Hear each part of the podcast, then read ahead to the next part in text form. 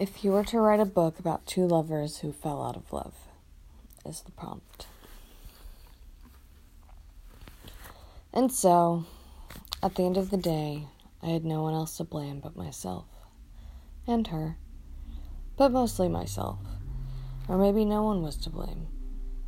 Maybe fate, or time, or just the cruelty of the universe. Who knows?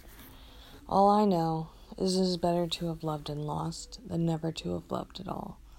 It's cliche, but it's true. Sometimes people come into your life and they change you.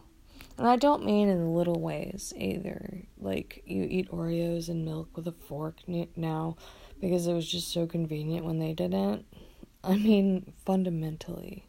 I mean they change you in a real way, bone deep.